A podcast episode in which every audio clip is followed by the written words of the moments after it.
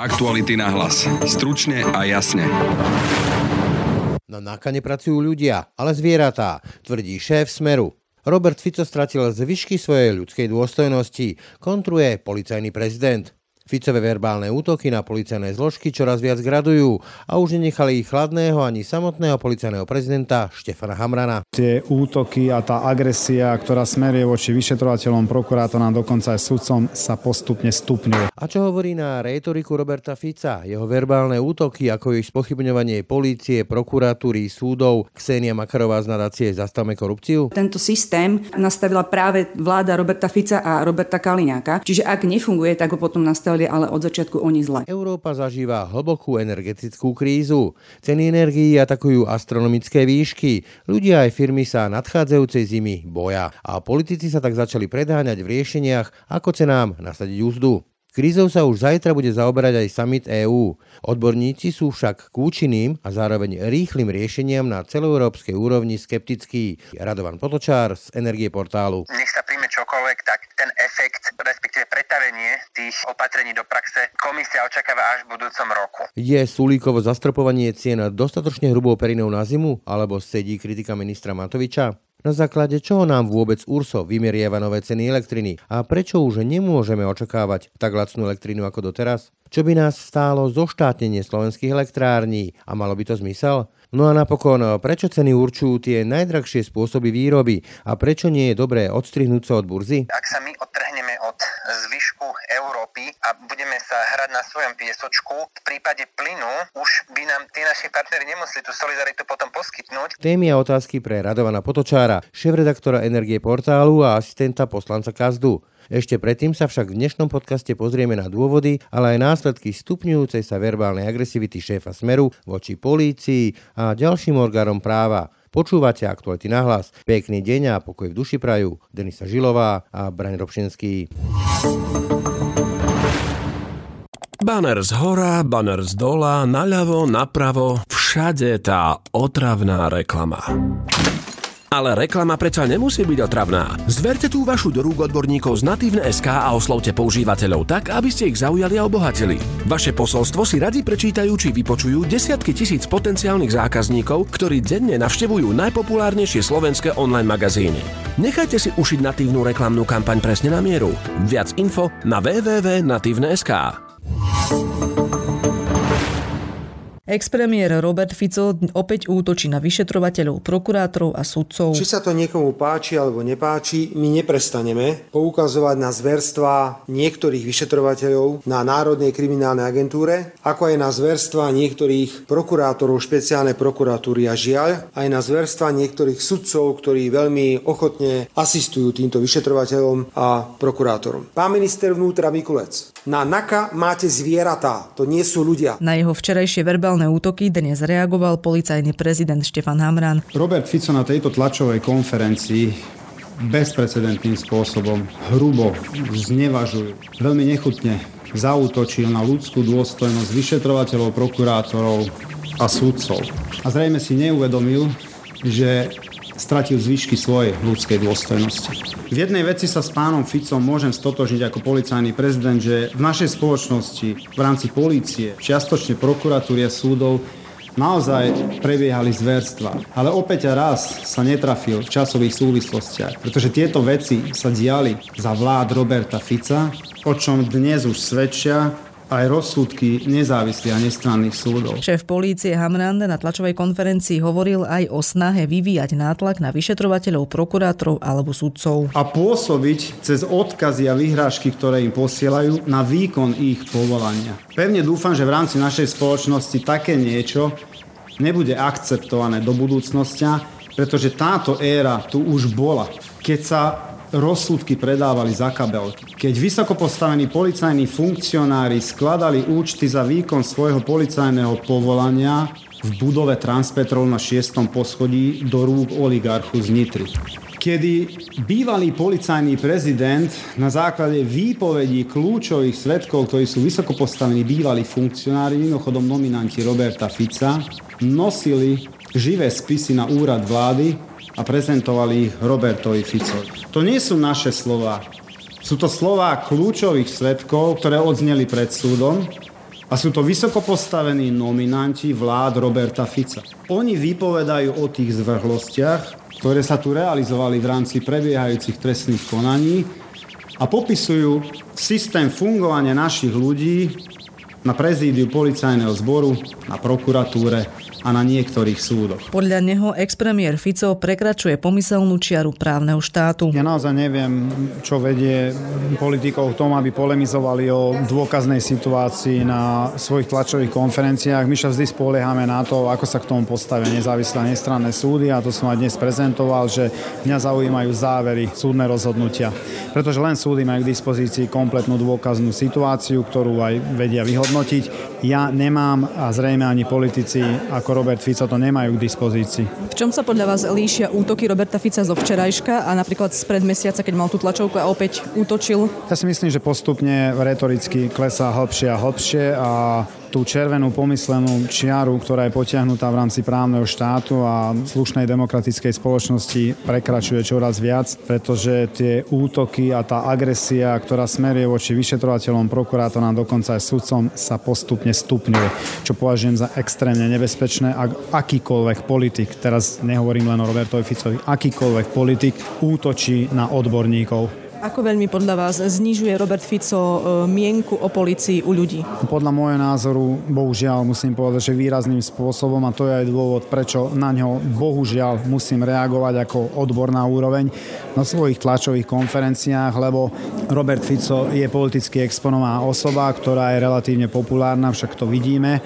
a samozrejme, že dokáže hýbať verejnou mienkou. Ak takýmto spôsobom manipulatívnym vystupuje voči verejnej mienke a vykresluje policajný zbor ako niečo toxické, tak bohužiaľ e, marí všetkú tú našu snahu, aby sme postupne serióznymi krokmi presviečali našu spoločnosť, že tá policia je tu pre nich, aby sa postupne tá dôvera v policajný zbor zvyšovala. Pamätáte si z minulosti, že by takto politici v minulosti znižovali takto mienku o policii? Nikdy. Že nikdy si nepamätám nikoho, kto by si dovolil takúto retoriku vo vzťahu k odbornej úrovne, obzvlášť OČTK a súdom. Bude podľa vás Robert Fico ešte pokračovať v tomto? Tak zatiaľ to vyzerá tak, že že pokračuje. A čo si myslíte o tom, že vyťahuje e, na tlačovkách veci zo živých spisov? Tak to je polutovania hodné a myslím si, že malo by to v prvom rade prekážať dozorujúcemu prokurátorovi, ktorý by mal zasiahnuť zrejme a mal prijať také opatrenia, aby sa také niečo nemohlo opakovať. Pretože to vyšetrovanie nevedieme my, ale práve naopak e, stíhajú tam vyšetrovateľov Národnej kriminálnej agentúry. Ako vyzerá podľa vás e, po roku vojna v policii? Tak ja som to spomínal niekoľkokrát, že tu v podstate ide o, o boj o charakter tohto štátu a tá vojna v bezpečnostných zložkách je skôr vedľajší produkt toho kľúčového boja. Má podľa vás dnes Robert Kaliňák na úrade inšpekčnej služby nejakých svojich ľudí? Myslím si, že áno, má. Na základe čoho si to myslíte? Lebo zatiaľ vidíme, akým spôsobom niektorí konajú, vidíme, akým spôsobom sa niektorí dokonca vyjadrujú na adresu niektorých politikov, takže je tam podozrenie, že stále sú tam ľudia, ktorí zrejme majú nejaké väzby na bývalých politikov. A máte aj konkrétne mená, teda koho konkrétne podozrievate? To nie konkrétne nie, ale je to neakceptovateľné. Teraz nehovoríme len o Robertovi Kaliňákovi. Na úrade inšpekčnej služby by nemali mať žiadne kontakty na žiadneho politika. Nie len opozičných, ale koaličných. Totiž to nie je tam politické zoskupenie alebo politická strana.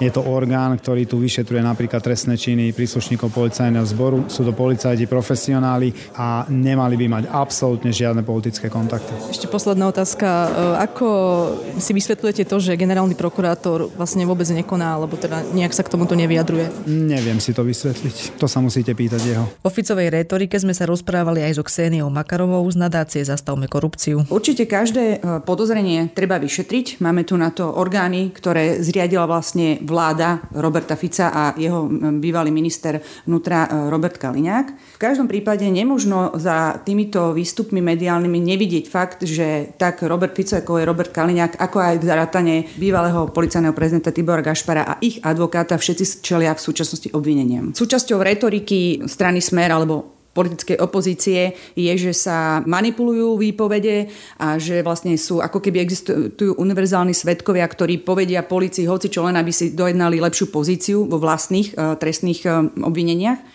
Na to môžem povedať len to, že zatiaľ, čo môžem, čo je rukolapný dôkaz, je, že sú rozhodnutia viacerých súdov a dokonca aj e, krajskej prokuratúry, ktoré sa týkajú buď už vlastne e, obvinených policajtov, ktorých nazývame Čurilovci, alebo aj e, známych kajúcnikov Mako a Beňa, Čiže tá, tie súdy a prokuratúra skonštatovali, že ich obvinenia z krivých výpovedí alebo obvinenia z manipulácie e, vyšetrovania boli neopodstatnené. Má Fico podľa vás v rukách nejaký e, relevantný dôkaz, ktorý by, ktorý by preukazoval jeho nevinu? Toto je pre mňa napríklad zvláštne z toho pohľadu, že tie tlačovky majú strašnú frekvenciu v podstate na dennej báze niekedy aj viackrát za deň. Sú prezentované nejaké zistenia, ale tie zistenia sú také nekonkrétne. A ako historicky už Robert Fico viackrát avizoval veľké odhalenie, veľké, veľké veci, ale nakoniec vždy chýbalo ako keby doloženie konkrétnych dokumentov na príslušné orgány. A tu mám pocit, že sa to opakuje. Že sa vyťahujú veľké veci, vyťahujú sa veci z kontextu, akože nejaké úrivky, ktoré nevie, nevieme v akých súvislostiach zazneli. A to mám trochu problém, pretože Robert Fico má právnické vzdelanie a veľmi kvalitné právnické vzdelanie, čiže on musí vedieť, tu by mal Robert Fico určite vedieť, že čo môže použiť a čo je relevantný dôkaz o niečom. Možno očakávať od Roberta Fica, že tie útoky sa budú stupňovať a budú čoraz čas, častejšie. Ako to čítam a ako aj vidím, s akými informáciami prichádza, tak mám pocit, že sa to už aj stupňuje pretože jednak asi to ide aj politická situácia, ktorú on potrebuje vo svoj prospech nejak využiť a zároveň vlastne sa tie obvinenia veľmi blížia k nemu, k jeho osobe. A viete aj podať nejaké príklady, na základe čoho tvrdíte, že sa to stupňuje? Až tak dopodrobná by som do toho nešla, ale um, stačí povedať to, že vlastne už uh, sú odsudené uh, policajné špičky. Mnohí z nich už uh, sedia vo väzenia, dostali nepodmienečné tresty odňatia slobody. Odsudený je bývalý špeciálny prokurátor Dušan Kovačík právoplatne a to nie, rovno dvomi súdmi, čiže to nie je rozhodnutie jedného súdu. A vlastne ak dnes bol súd, kde čeli e, vlastne obžalovaný z ďalšieho e, skutku, takže tie e, obvinenia a aj tie informácie o spolupracujúcich obvinených od tzv. kajúcnikov sa čoraz viac približujú až k špičkám smeru. Nemala by podľa vás policia reagovať možno aj inak na tieto útoky, napríklad nejakým konkrétnym trestom, napríklad trestné oznámenie za vyhrážanie sa alebo ohováranie? A to je asi otázka skôr na nich. V každom prípade, možno, že že, alebo určite nie je štandardné, že sa k týmto vyjadreniam politickej opozície vyjadruje policajný prezident, pán Hamran. Na druhej strane, už som to viackrát povedala na rôznych fórach a zopakujem to, nie sme v štandardnej situácii, čiže ako keby mi na tej, e, na tej strane tej e, koalície a ministerstva vnútra a policie chýbal niekto, kto sa ich zastane, čiže on teraz plní tú, tú funkciu. Ale keď sa ešte môžeme vrátiť napríklad tým e, obvineniam alebo tým slovám, ktoré zazneli na tých tlačovkách opozície alebo teda strany Smer. V súčasnosti tá situácia pre verejnosť je strašne neprehľadná. Ona v podstate začala od tej vojny v polícii. Ono je komplikované sa v nej orientovať aj pre novinárov, ktorí to sledujú denno, dennodenne ale vlastne treba si zachovať taký ako keby racionálny, e, racionálny sedliacký rozum a dávať si také kritické otázky. Napríklad treba si uvedomiť presne, ako som už spomínala, že Robert Fico, Kaliňa, Gašpár a ich advokát Para, všetci čelia obvineniam. Takmer všetci majú právnické vzdelanie, čiže oni ako keby aj na tých tlačovkách presne vedeli, čo hovoria a na čo im to bude v ich konaniach. Tiež napríklad si sa nedá nevšimnúť si, že rovnakú rétoriku o manipulácii a o koordinovaných výpovediach kajúcnikov používali aj ich bývalí fun- vysoký funkcionár, napríklad Dušan Kovačik to tiež používal vo svojej obhajobe. Takže sa ten, ako keby ten modus operandi opakuje vo viacerých prípadoch. A som dodala, že napríklad na tlačovke včerajšej zaznelo, že eh, ten proces je nastavený tak, že ak je všetko dohodnuté, systém nefunguje. No k tomu by som ale dodala, že tento systém eh, od policajnej inšpekcie, od trestného konania, súdy, špeciálny, špeciálna prokuratúra špeciálny trestný súd pra- nastavila práve vláda Roberta Fica a Roberta Kal- Kaliňáka.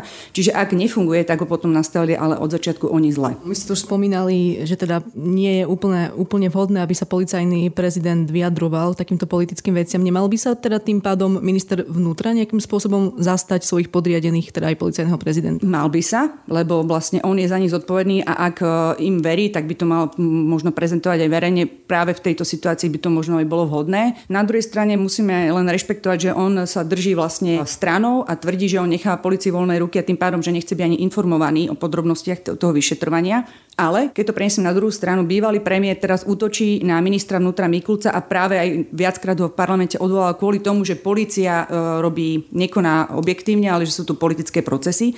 A jeho najlepší minister vnútra, ako ho sám označil Roberta Kaliňaka, keď som si pozerala spätne e, najväčšie kauzy policie pod jeho vedením, tak vždy sa ich zastával. Dokonca aj v prípadoch, kedy vlastne neskôr iné inštitúcie, napríklad aj Európsky súd pre ľudské práva, uznal, že napríklad e, akcia bitka v Moldave nad Bodvou, kde boli zbytí policajtmi Rómovia, e, boli porušené práva Rómov, tak aj pri tom prípade sa on predtým policie zastával. Takže mi to trochu príde, ako keby Robert Fico teraz kritizoval niečo, čo robili jeho ako on ho označil, najlepší minister vnútra. Policajný prezident e, teda tvrdí a má také indicie, že myslím, že aj verejnosť má také indicie, že na úrade inšpekčnej služby stále pôsobia ľudí, ľudia blízky smeru. Kto a ako s tým môže niečo urobiť? Tak v prvom rade šéf inšpekcie, tam sa už e, vlastne e, je nový šéf inšpekcie niekoľko mesiacov a zároveň inšpekcia priamo spadá pod ministra vnútra, tak toto nastavil práve ešte ex-minister Kaliňák.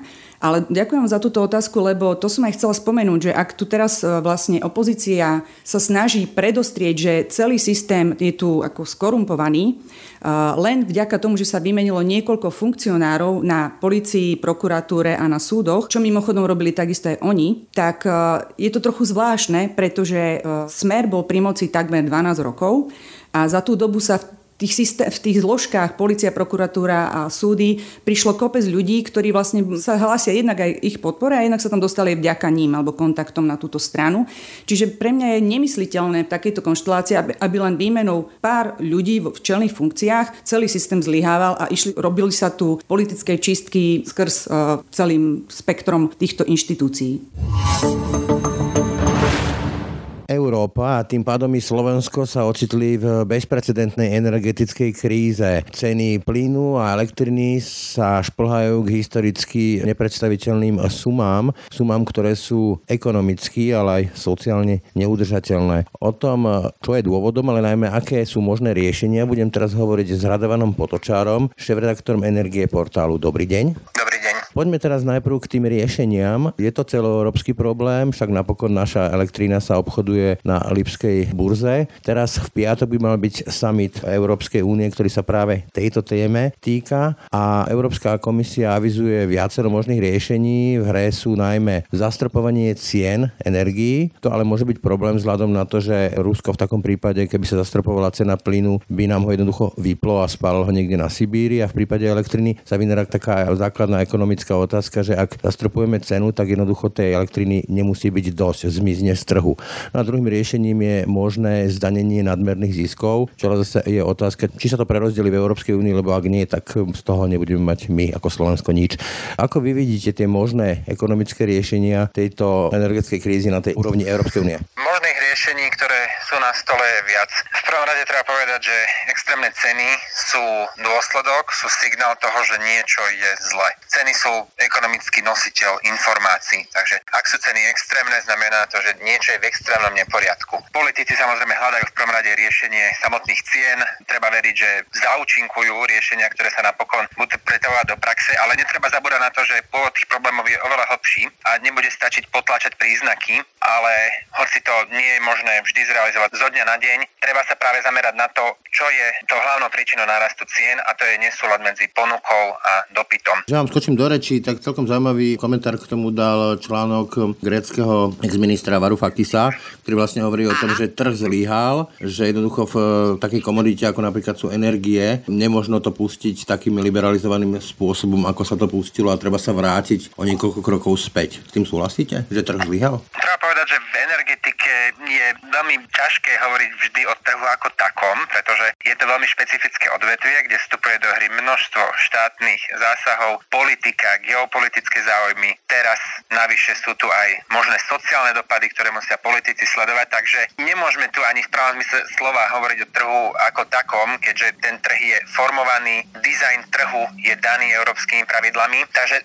skôr než o nejakom riešení trhu ako takého musíme hovoriť o novej podobe pravidiel. Čo sa týka tých hlbokých príčin, tie do veľkej miery spočívajú v tom, že elektriny a plynu energii je nedostatok. K tomu prispelo jednak e, odstávanie jadrových elektrární v Nemecku, rýchly prechod na obnoviteľné zdroje bez adekvátnej náhrady odstavovaných fosílnych elektrární, taktiež v tomto roku sucho spojené s klimatickou zmenou, prerušené dodávky z jadrových elektrární, nižšia produkcia vodných elektrární. V krátkodobom a strednodobom horizonte treba čo najskôr zvyšovať produkciu energie. To znamená, že je určite dobrým rozhodnutím nemecké rozhodnutie odložiť definitívne ozatvorenie jadrových elektrární. V prípade Slovenska, i keď samozrejme hovoríme len o našom malom rybničku, je dobrou správou spustenie Mochoviec. Poďme teraz k tým riešeniam na úrovni Európskej únie, k tým príčinám sa ešte môžeme vrátiť. Na stole viacero riešení. Ten principiálny problém, ktorý sa snažia opatrenia adresovať, je ten, že ceny elektriny sú priamo prepojené s cenami plynu. Tým, že práve tie marginálne zdroje, tie posledné zdroje, ktoré dodávajú elektrínu, v závislosti od aktuálnej spotreby sú hlavne plynové elektrárne. A tým sa aktuálny extrémny nárast cien plynu z rádovo desiatok eur v minulom roku na aktuálne stovky eur, niekde k hranici 300 eur za megawatt hodinu. Týmto mechanizmom sa predstavujú do cien elektriny. Tie opatrenia, ktoré zatiaľ zaznievajú v rovine návrhov, cieľia na to, aby sa oddelili tieto dve ceny. Jednou z možností, o ktorej už hovorí zatiaľ neoficiálne Európska komisia, je zastropovanie cien plynu. Ďalšou diskutovanou možnosťou je zastropovanie práve že elektriny z obnoviteľných zdrojov a jadrových elektrární, teda tých významne lacnejších zdrojov, než je ten plyn. A na stole ešte určite budú aj ďalšie návrhy. Treba však povedať, že Európska komisia avizovala, že svoj vlastný materiál a svoje vlastné konkrétne návrhy na zmenu dizajnu trhu s elektrinou predstaví až v oktobri. Nech sa príjme čokoľvek, tak ten efekt, respektíve pretavenie tých e, opatrení do praxe komisia očakáva až v budúcom roku. To, čo môže Piato v každom prípade priniesť, mám na mysli rokovanie ministrov zodpovedných za energetiku, je signál pre trh a vytvorenie nových očakávaní v tej podobe, že politici zadefinujú nejaký plán a nejaké opatrenia, ktoré cenami môžu pohnúť. Čiže napríklad by to mohlo nabúrať to obchodovanie na burze založené na tých futures, ktoré vyháňa cenu hore, čo robia špekulanti, hej? Napríklad, áno. Dobre, a to riešenie typu, že zdaňme nadmerné zisky, povolme len náklady plus nejaký primeraný zisk, u nás to veľmi razantne obhajuje minister práce Milan Krajňák. Je to také jednoduché? Žiadne z tých riešení nie je úplne jednoduché. Zaznievajú riešenia tých najkomplikovanejších, najťažšie vykonateľne až po jednoduchšie. Tie komplikovanejšie určite sú napríklad e, vytvoriť nejaký nový zdaňovací mechanizmus potom pre rozdeľovanie tých kvázi nadvýnosov alebo v úvodzovkách neočakávaných ziskov To, čo sa ponúka ako relatívne jednoduchšie technicky vykonateľné, je poskytovanie kompenzácií, na čo ale treba nájsť krytie. To krytie sa určite ponúka aj z e, nadvýnosov, ktoré štát má práve v dôsledku inflácie, ak tie nadvýnosy nebudú použité inde. Ešte kompenzácie, povedzme, že domácnostiam, ale aj podnikom, ako napríklad v Nemecku, hej? Napríklad áno. Napokon o kompenzáciách pre podniky sa už e, hovorí, tú schému posudzuje protimonopolný úrad, respektíve už by mala ísť aj na stole Európskej komisie a v prípade domácnosti sa o kompenzáciách hovorí najmä v súvislosti s cenami tepla, čo je zatiaľ trošku v úzadí táto téma, ale je to nemenej dôležité. Napokon, keď sa pozrieme historicky, tak to teplo je minimálne rovnaký, ak nie ešte väčší náklad pre väčšinu domácností ako elektrina. Aj celková spotreba energie na Slovensku v prípade elektriny okolo 30 terawatt hodín a v prípade tepla je to cez 40 terawatt hodín. Toto je dosť komplikovaná téma energetika, nie je to také jednoducho vysvetliteľné ani pochopiteľné na prvú a mám niekedy pocit, že aj tí politici tak trošku zneužívajú tú neznalosť. E, poviem také dve aktuálne témy, ktoré rotujú vo verejnom priestore a to je zoštátnenie slovenských elektrární, že by to mohlo vyriešiť a odpojenie sa, prípadne odpojenie sa od burzy v Lipsku, že sa odstrihneme, lebo že u nás vyrábame mochovce za nejakých 50 eh, eur eh, za megawatt hodinu a prečo by sme mali kupovať naspäť, keď sa to vráti v cene 300, 500, 600 tisíc. V oboch prípadoch ide o možno na prvé počutie ľubivé riešenia, ale v konečnom dôsledku by boli škodlivé. Čo sa týka prvého návrhu zoštátnenie slovenskej elektrárny, v prvom rade je to riešenie, ktoré sa nedá zrealizovať zo dňa na deň ani z mesiaca na mesiac, takže neposkytne to okamžitú úľavu. Po druhé, bolo by to extrémne nákladné. V súčasnosti je tej elektriny nedostatok, hodnota výrobcov elektriny je vyššia, než v minulosti, napriek tomu, že slovenské elektrárne sú pomerne zadlžené. To znamená, že pre štát by to bolo veľmi nákladné. Odhady som zatiaľ nezachytil, ale určite by šlo rádovo miliardy eur, ktoré by štát namiesto toho mohol rovno poskytnúť na kompenzácie, než na nejaký takýto nový svoj podnik, na nejaké svoje nové podnikanie v energetike. Po tretie, úplne zvyšného podielu v slovenských elektrárniach od EPH, respektíve EPH NL by ešte neriešilo situáciu, pretože slovenské elektrárne sú stále výrobca elektriny. A aj dnes pri tom memorande už viac než pol roka diskutovanom sa rieši, ako tú elektrínu od výrobcu dostať k domácnostiam, takže stále by to bol problém, ako tú elektrínu cez distribútorov, cez dodávateľov dostať k domácnostiam, čo by mohlo výsledku viesť štát alebo niektorých predstaviteľov štátu k úvahám, že poďme v tom znárodňovaní ešte ďalej. Čo sa týka druhého návrhu... Teda to, myslím, odstrhnutie sa od Lipskej burzy, že prečo tam jednoducho vyvážame energiu? Máme tu jednotný európsky trh, budovaný už približne štvrtstoročie. Historicky sme z neho profitovali tým, že pripojením k tomu trhu nám klesli veľkoobchodné ceny. Trh na jednej strane tým, že je veľký a prepojený, tak je flexibilnejší. Ak vznikne niekde lokálny malý problém, ten trh svojou veľkosťou ho dokáže absorbovať a zastabilizovať. Na druhej strane dnes, keď v nejakej časti vzniknú problémy, ale tých problémov je veľmi veľa, tak sa prenáša ten problém všade. Z toho možno pramení ten pohľad, že odstrihneme sa od trhu, budeme tu mať tú svoju lacnú elektrínu z jadrových elektrární, možno za 30-40 eur za megawatt hodinu. Tam je však úskalie v tom, že ak sa my odtrhneme od zvyšku Európy a budeme sa hrať na svojom piesočku, v prípade plynu napríklad už by nám tí naši partnery nemuseli tú solidaritu potom poskytnúť. Čiže len to vrátia, tak povedať, Ktoré sú áno, pretože my zase v tom plyne sme na úplnom konci reťazca v prípade, ak sa zastaví tok z Ruska, tým, že nemáme pobrežie, nemáme LNG terminály, nie sme priamo pri tých norských šelfoch ani pri Severnej Afrike, takže v prípade plynu sme zase na druhom konci. Čiže nedá sa koláč zjesť a aj si ho nechať. Keby sme sa my odstrhli, tak oni odstrihnú nás. Dá logicky očakávať, že, že ostatné krajiny nebudú k nám pristupovať lepšie ako my k ním. Mimochodom, Slovensko vlastne nie je úplne energeticky sebestačné, čo sa týka výroby elektrín, keď som si pozeral tie čísla. V súčasnosti ešte nie, áno. Prvé čísla za prvý pol rok 2022 hovoria o tom, že sme boli čistým dovozcom, približne 8% spotreby sa pokrývalo dovozom. Potom, čo sa už konečne spustí tretí blok Mochoviec, ktorý má pokrývať okolo 13% spotreby, sa to preklopí a budeme už čistým vývozcom elektriny. Zároveň treba povedať, že tú elektrínu aj po spustení Mochoviec budeme stále dovážať a aj vyvážať. Ten obchod stále bude takto fungovať, keďže napríklad cez nás preteká elektrina na energeticky deficitný Balkán. Takže aj dnes elektrínu aj dovážame, aj vyvážame, ale to celkové saldo hovorí o tom, že sme čistým dovozcom zatiaľ. Čiže ak som správne tú tému pochopil, z toho, čo viem, tak e, dá sa očakávať, že Európska únia aktuálne sa pokúsi o nejakú hĺbšiu reformu toho energetického trhu, aby ho nejakým spôsobom upravila a nedochádzalo k takýmto špekulatívnym nafúkovaniam a bublinám, ale nedá sa očakávať, že by výsledkom bolo riešenia, ktoré by prišli už teraz niekedy v novembri, decembri, čiže asi to najaktuálnejšie riešenie pre podniky a pre domácnosti budú nejaké formy kompenzácií na úrovni národných vlád. Tak? Áno, áno, v súčasnosti je to o tom, tým, že dizajn trhu, ak Európska komisia bude meniť bude sa meniť legislatíva, tak tam samozrejme ten proces trvá, môže k tej zmene reálne dôjsť na začiatku roka, avšak ak už trh bude vedieť, že k tej zmene dôjde, tak sa to začne prejavovať v podobe nejakého očakávania signálu. V súčasnosti áno, to, čo je diskutované, tak sú napríklad kompenzácie, alebo v našom prípade nejaké mechanizmy na tzv. zastropovanie cien elektriny a plynu, alebo zmiernenie zdražovania. Poďme teda na tú národnú úroveň, tam e, môžeme sledovať e, pre podľa mňa väčšinu poslucháčov nezrozumiteľný súboj medzi ministrom hospodárstva z demisí Richardom Sulíkom a Igorom Matovičom, ale aj Milanom Krajňakom. Minister hospodárstva tvrdí, že tie riešenia, ktoré pripravili, teda nejaké navýšenie zhruba o tých 40-50%, z toho 40% by vlastne bola tá cena elektriny. Tomu oponuje minister financí, že nie, že to bude dvojnásobok. Ako to vidíte vy? Kto v tomto spore ťaha za ten kratší koniec? Kto má pravdu? V prvom rade by som povedal že sa možno milne narába s pojmom zastropovať ceny elektriny. Ceny elektriny aj plynu pre domácnosti sú na zastropované každý rok. Domácnosti ako zraniteľný odberateľ, podobne ako malé firmy a niektoré ďalšie segmenty, podliehajú cenovej regulácii metódou price cap. To znamená, že URSO ako regulátor dá strop, po ktorý môžu dodávateľia dodávať energie. A môžu ho podliezať, ale ten strop je tam každý rok. Problém je v tom, že tie zastropované, regulované ceny regulátorom budúci rok budú nevyhnutne vychádzať z vývoja na trhu v tomto roku. V prípade elektriny práve v týchto mesiacoch až do konca septembra, respektíve do konca oktobra. Takže tie regulované ceny budú veľmi významne zdražené a regulácia nebude všeliekom, pretože len s omeškaním preniesie na domácnosti to, čo iní odberatelia, veľký priemysel, stredne veľké firmy pociťujú už dnes.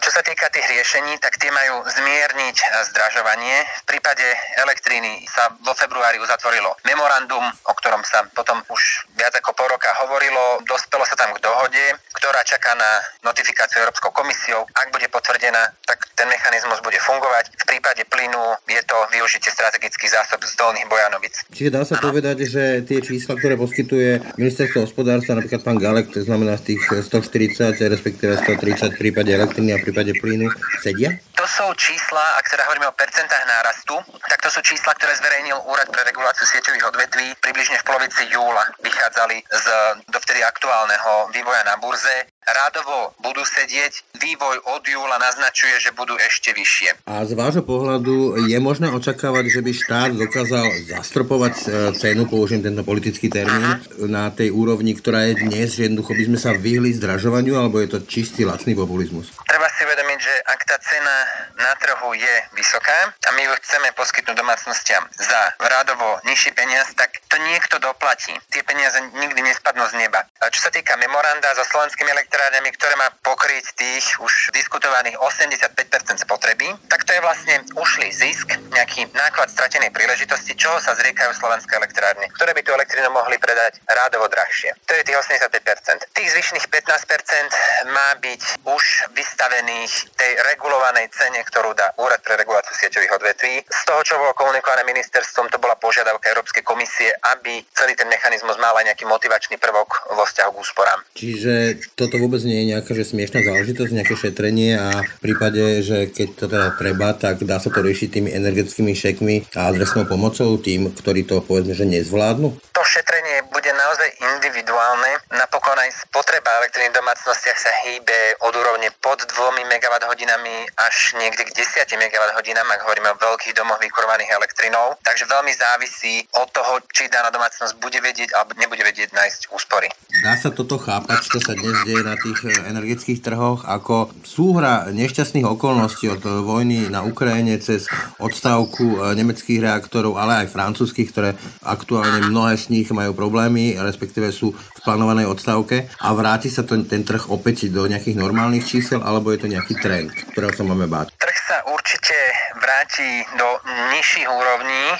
Otázne je, kedy a čo tie nižšie úrovne budú. Pravdepodobne už nikdy nebudeme na úrovniach tých nejakých 60 eur za megawatt hodinu, ako to bolo ešte na začiatku minulého roka. Ceny na burzách začali významne rásť už minulý rok, najmä v druhej polovici minulého roka. Potom sa k tomu pridali geopolitické hrádky Pučina, vojna na Ukrajine, to, že Gazprom si rezervoval kapacity zásobníkov, nenaplnil ich a tohto ročné sucho a ďalšie faktory. Avšak tie korene sú hlbšie. Minulý rok nárast cien energii bol spojený so zdražovaním emisných povoleniek, ktoré prerážali stropy jedna radosť deň za dňom, taktiež s odstavovaním tých konvenčných elektrární, s odstavovaním jadra, tak ako ste už spomenovali. A zároveň ešte do toho vstúpilo postpandemické oživenie. A do toho všetkého tiež netreba zabúdať na to, že sme tu mali dlhé roky uvoľnenú menovú politiku a v obehu je dodnes veľké množstvo inflačných peňazí. A keď sa na to pozriem e, z takého nadhľadu, tak je to, lebo to sa opäť e, zneužíva v politickom boji, cena za ten tzv. Green Deal, to sú tie emisné povolenky a ich cena, ktorá teraz atakuje veľmi vysoké hranice 100 eur a podobne za tonu, alebo je to skôr dôsledok toho, že tá produkčná kapacita dnes v Európskej únii takej tej krvi, to znamená elektriny, je nízka a že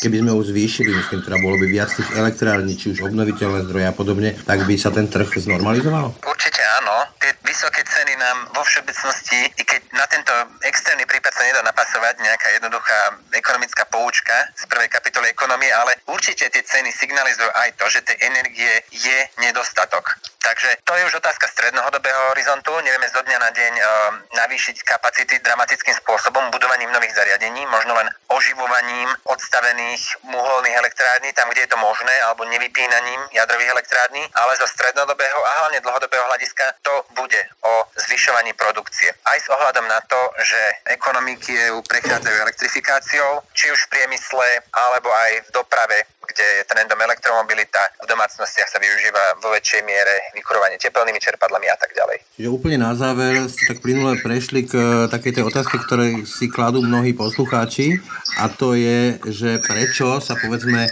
počíta tá cena od tej poslednej elektrárne, ktorá sa zapne a dodala povedzme to 1%, tá najdrahšia elektrárne, ktorá to vyrába z plynu a nie povedzme od tých mochoviec. Ja viem, že tam fungujú tie Kirchhoffové zákony a to železné pravidlo, že elektrínu nevieme skladovať. V tom je práve ten trh s energiou špecifický, že vždy musí byť frekvencia vyrovnaná a spotreba sa musí približne rovnať výrobe. Môžeme si to predstaviť ako vaňu, do ktorej priteká konštantný prítok, čo sú jadrové elektrárne, potom je tu prítok obnoviteľných zdrojov, ktorý je niekedy silný, niekedy slabší. To sú všetko zdroje, ktoré sú lacné z hľadiska variabilných nákladov, bezemisné, po mnohých stránkach veľmi výhodné v tom energetickom mixe, ale potom tu vždy potrebujeme zdroje, ktoré budú reagovať tak, aby sa tá vaňa nepreliala a zároveň aby nebola prázdna. A to sú tie zdroje, ktoré sa dajú ľahko zapnúť a ľahko vypnúť. Teda najmä plynové, najmä áno, áno, a najmä ten plyn. Takže práve z tohto hľadiska sú plynové elektrárne kľúčové a určujúce cez marginálny náklad na výrobu tej poslednej jednotky energie. Čiže, ak to úplne zhrniem, tak ak by sme nezapli tie posledné najdrahšie elektrárne typu uhlie alebo plyn, tak by tá sieť proste skolabovala. Klakla by. Áno, za predpokladu, že nebudeme mať iné riešenie. Tie riešenia sú najmä v podobe akumulácie. Existujú už prvé batériové úložiska, je to ale hlavne vec budúcnosti, zatiaľ sú tie kapacity relatívne malé. Ďalšou možnosťou aj využívanou sú prečerpávacie vodné elektrárne. Otázkou budúcnosti je tiež vodík, ktorý môže tiež fungovať ako v úvodzovkách batéria a určite technológie a vývoj prinesú ešte aj ďalšie riešenia. Ale aktuálne sme tam, kde sme, hej? Aktuálne sme tam, kde sme a určite sa ani v tomto roku, ani v tom budúcom nezaobídeme bez regulácie sústavy a podporných služieb zo strany plynových elektrární. Toľko Radovan Potočár, šéf-redaktor Energie portálu. Ďakujem za rozhovor. Ďakujem. Dnešné aktuality na hlas sú už na konci. Pekný deň a pokoj v duši prajú Denisa Žilová a Braň Robšinský. Všetky podcasty z pravodajského portálu Aktuality.sk nájdete na Spotify a v ďalších podcastových aplikáciách.